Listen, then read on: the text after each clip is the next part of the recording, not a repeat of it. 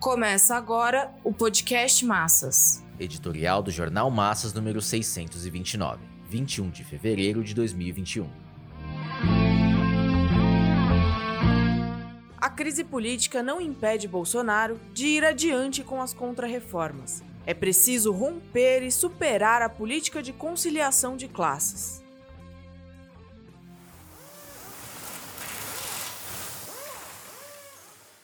O fato mais recente que estremeceu as relações institucionais foi a prisão do deputado ultradireitista Daniel Silveira, do PSL.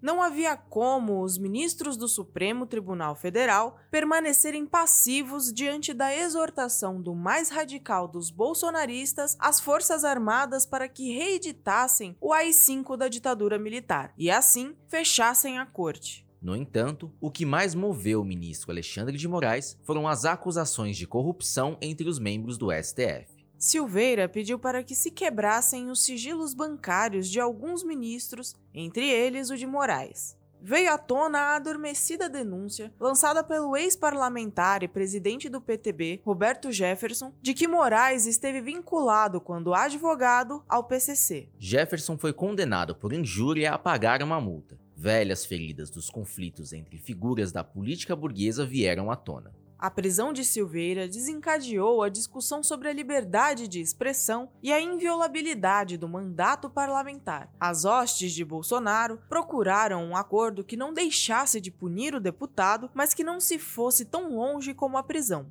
De fato, pelas garantias de imunidade parlamentar, o STF não poderia prendê-lo, uma vez que Silveira exerceu o direito de expressão conferido pelas próprias leis burguesas. Os novos presidentes do Senado e da Câmara Federal se viram diante do dilema de agirem contra a unânime decisão da Suprema Corte ou acatá-la, mesmo que violando a imunidade parlamentar. A melhor solução seria a de evitar um choque entre os poderes, principalmente nas condições da crise sanitária e econômica o ministro da Economia, Paulo Guedes, interferiu para jogar água na fervura. Bolsonaro prepara uma nova ofensiva contra os explorados. O capital financeiro acabou de realizar seu propósito de dar autonomia ao Banco Central. E a gigantesca dívida pública tem de continuar a imperar sobre a política monetária. No fundamental, significa diminuir ao máximo a interferência do governo e do Congresso Nacional sobre a administração da dívida e dos juros, arcando com as contundentes medidas fiscais. O objetivo central de Bolsonaro e da maioria do Congresso Nacional é o de avançar com a reforma trabalhista, aprovando a reforma administrativa e impulsionar as privatizações. A oposição burguesa permanece agarrada à indisposição, à imperícia e ao negacionismo do governo diante da pandemia. E agora não se trata mais da política burguesa do isolamento social, mas sim de um plano nacional de imunização. A tragédia do Amazonas deu armas à oposição. Tudo indica que Bolsonaro conseguiu se esquivar, colocando a inteira responsabilidade no ministro general Pazuello.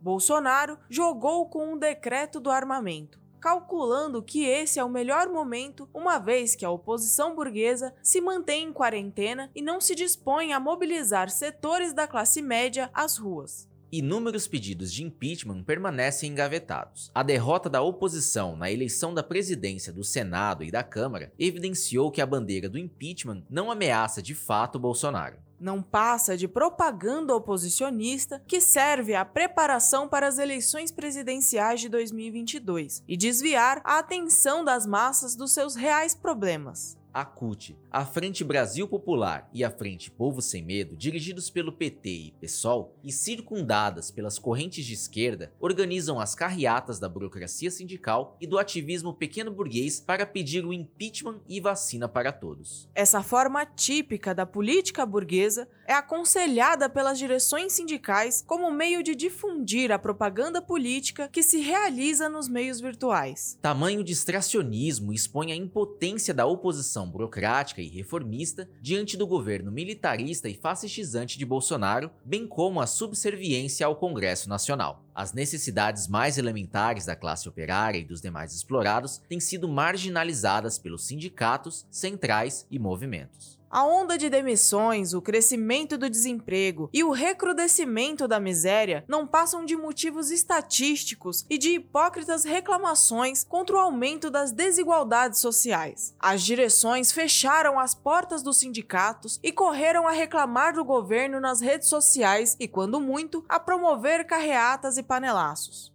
Não há maior sintoma de apodrecimento da burocracia dos partidos reformistas e centristas de esquerda que a atitude de ignorar o fechamento da Ford. Não se fez absolutamente nada contra o capital multinacional, a não ser em palavras mostrar que a montadora se beneficiou do Estado, do país e dos operários para depois fechar as portas e jogar milhares no desemprego. Essa miserável posição das direções do PT, PCdoB, das centrais, da Frente Brasil Popular e da Frente Povo Sem Medo é responsável tanto pelo desarme da classe operária como pela preservação do governo Bolsonaro, que vive se decompondo e recompondo. A tarefa da vanguarda com consciência de classe é a de organizar a luta por uma frente única, que mobilize os explorados em defesa do seu programa de reivindicações e estratégia própria de poder.